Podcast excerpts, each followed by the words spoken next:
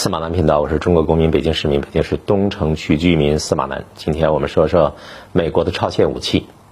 美国的武器是全世界最先进的，全世界这个军费开支加起来啊，不如美国一家大。所以美国有先进武器一点不奇怪，它又是科研大国啊，又是这个各方面能力比较强，人家超级有钱，所以美国研发出超限武器来是一点不奇怪的。但是美国的最厉害的超限武器是什么呢？这是个问题，军迷们千万不要太自信。你脑子现在把美国最先进的、正在研发的列装的武器全部想一遍，都不对。所谓超限武器，就限制那个限呢，它就不是现成的，啊，不是经典的，不是列入研制的、研制出来的，或者是刚刚列装使用的一个具体武器。它是什么？美国的超限武器是印钞机。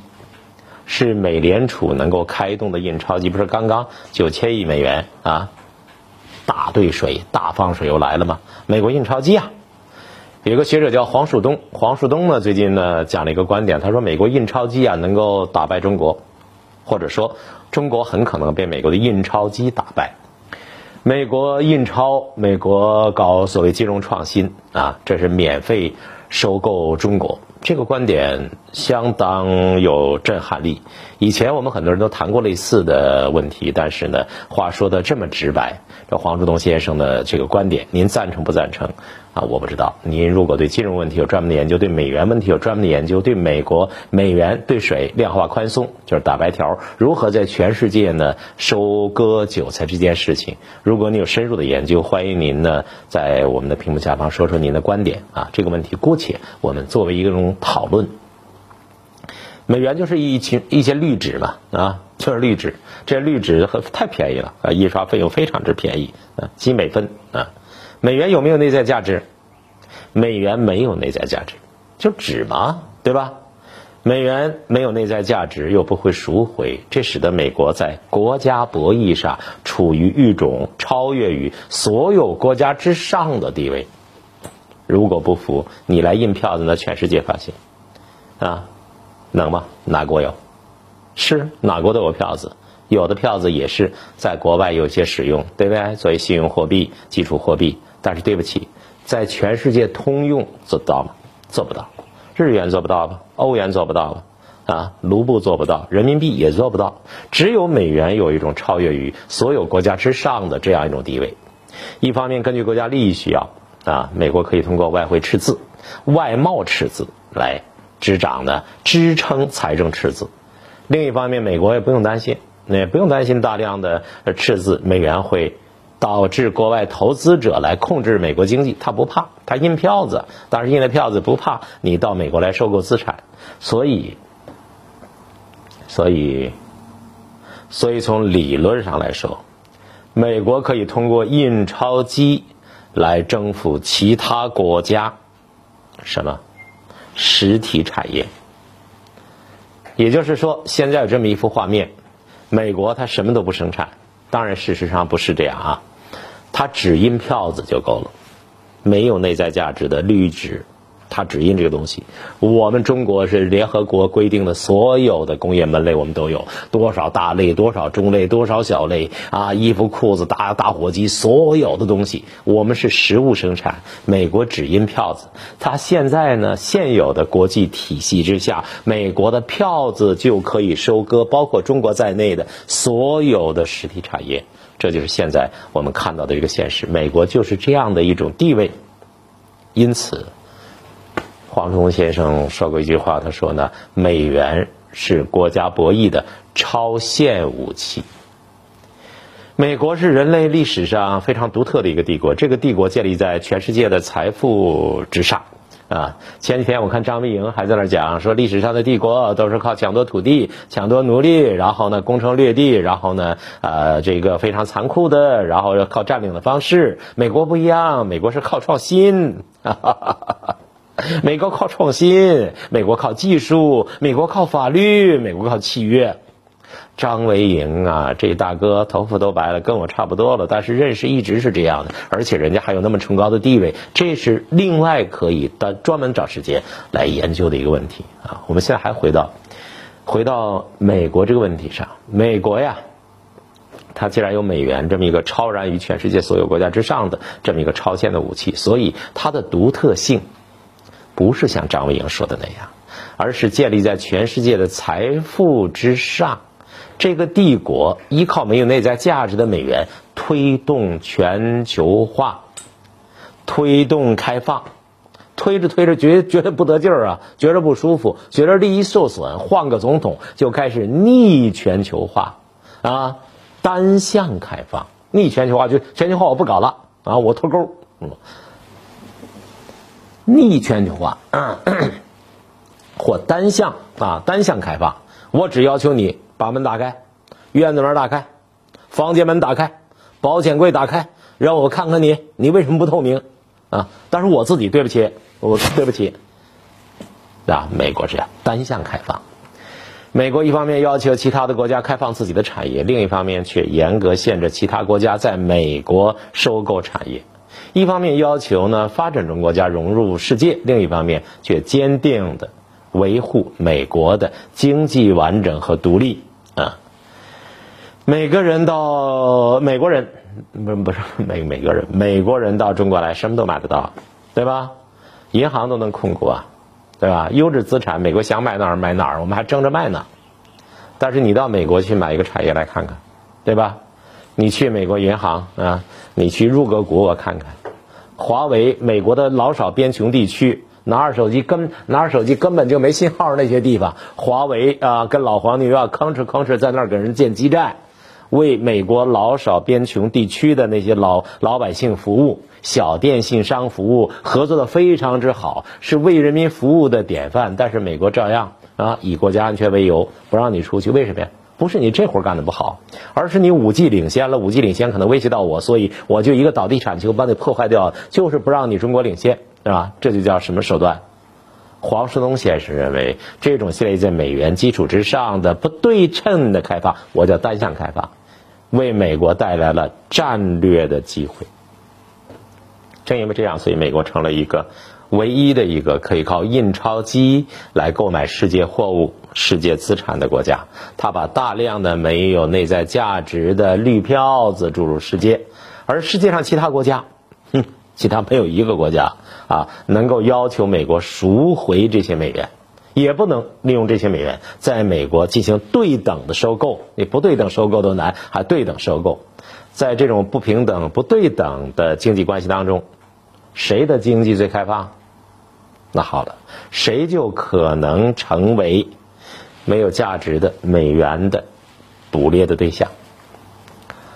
说到这儿呢，我想很多人都会在想：我们进一步扩大改革开放，改革开放作为呃强国之路，作为中国发展的一条重要的经验，我们在改革开放这条坚定不移的道路上。我们一方面要改革开放，同时我们应该扎紧篱笆，我们要对自己的利益啊，要要很好的保护。如果不是这样的话，很很麻烦的，很麻烦啊。黄树东先生认为，从理论上来说，美国可以通过印钞机买下最开放这个国家。你开放吗？啊，我要求你更开放，把你箱子底儿都抖来给我看，香浓细软拿出给我看，让我来挑。你不让我挑，你就是不开放，对不对？他买下国家的关键的产业，买下这个国家大量的货物，而不必支付啊，不必赎回所支付的美元。这个开放的国家不能让美国为这些美元提供任何抵押，也不能用这些美元在美国对等购买，只能用来购买美国的什么？你去买美国的食物没这事儿，你只能买美国国债、政府债券。当然，其他的其他的这个虚拟资产你也可以买了。比方两房贷款，呵呵雷曼兄弟人家卖的金融衍生品，你也可以买，对不对？真实出售产业和货物是你干的事儿，买人家的虚拟的资产是你干的事儿啊。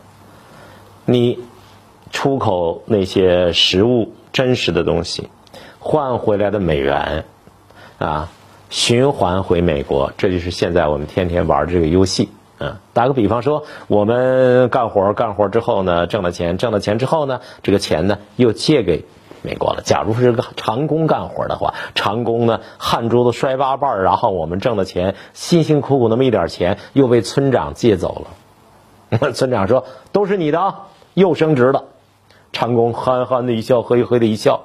但是又升职了，这事儿是可以打问号的。虚拟的债务征服实体经济，啊，这就是我们今天大家所讲的全球化的另外一个侧面。比方说，美国可以通过扩大信用、提供廉价资金的方式，推动跨国公司大规模投资收购中国。大量收购关于中国的啊产业，中国的关键产业，中国什么产业好就什么就就就到里边来。关键产业里边的越是龙头企业，美国人越是感兴趣，对吧？现在不是前一段时间喊混改吗？混改，人家说了要把最优质的企业拿出来混改。最优质的企业我干的好好的，我干嘛要跟你混改呢？混改为什么是你混我，而不是我混你呢？我到你美国混一混行不行啊？哎，这事儿你细想想啊，你就觉得美国人这个做法啊，值得值得思考就是了啊。你中国呢没有办法用出售的一些产业啊所换回来的美元，在美国实行对等的收购，而只能把这些美元变成各种虚拟资产，变成美国的国债、股票、债券等等啊。打工挣来的钱又还给东家，这些跨国公司收购的目的，收购目的是干嘛？可能是控制这些产业啊，可能是消除潜在的竞争对手，可能是为了垄断市场，可能仅仅是出于产业战争。他们收购之后，往往呢采取多种方式肢解，啊，把中国的企业企业的品牌，然后呢把你我买了啊一亿，我给你收购了，收购了之后呢，你品牌发扬光大，以后你企业就就就中中外合资了。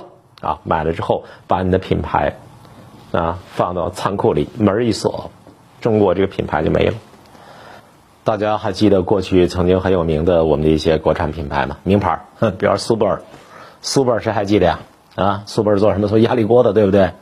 还有中华牙膏，嗯，中华牙膏现在依然是绿色包装，但是中华牙膏已经不再是我们小时候的记忆了，嗯，后来这事儿就变了，对吧？还有大家都知道大宝。啊啊！我也用大宝，还有什么南孚电池，还有还有我们老家哈尔滨的啤酒，还有什么银鹭银鹭福建的一家家族式的 食品企业，那里边八宝粥啊，什么花生牛奶啊等等等等，还有什么双汇，双汇美国高盛集团啊，什么什么基金授权两家公司参与投标，香港什么什么公司。呵 呵一亿人民币，双汇中标了，拍卖了，获得双汇的百分之百的股权，间接持有双汇发展百分之三十五点七一的股权。啊，你看着还是双汇啊，双汇变成美国的了。还有什么小护士啊？还有什么能想起来？统一润滑油啊？还有什么乐百氏啊？等等等等。大家想一想，我们那些品牌都哪儿去了？怎么就被收购了？假如我们中国不保护自己的产业，那么从逻辑上来说，必然的结果就是美国可以通过印钞机买下中国所有的关键的产业，然后摧毁他们，然后使中国成为美国的经济殖民地。我说这话特别害怕，有人说司马南说话偏颇。我只是说，呃，黄树东呢先生有这么一个看法，我们认为他这个说法呢至少说出了一部分的事实，也就是说还有大量的事实啊不是这样的。我们只是说其中的一种现象，比方说最近被叫停的某平台企业，听起来那里边有大眼睛的小眼睛的啊，趴鼻子的那个鼓鼻子的啊，一大量的大圈套小圈啊。盘子叠箩筐，错综复杂，相互套嵌。它这个股权结构复杂到你也很难看清楚。而且呢，这里边你掏三层掏下去，跟叠梦空间一样。那里边呢有各种各样错综复杂的大股东。这里边既有一些神秘的人物、神秘的大佬，更有一些华尔街的、日本东京的某些富商。所以，这里边的复杂的股权结构，我们到底是让这些他们变成了具有公共性的某些产品之后，呃，他们掌握了所有的数据之后，他们变成公共性大而不能倒之后，他们攻城略地赚了大量的钱之后，这到底是谁把钱赚走了？谁在控制我们的经济命脉？这都是问题。啊，至少是值得思考的问题。我问过好多人。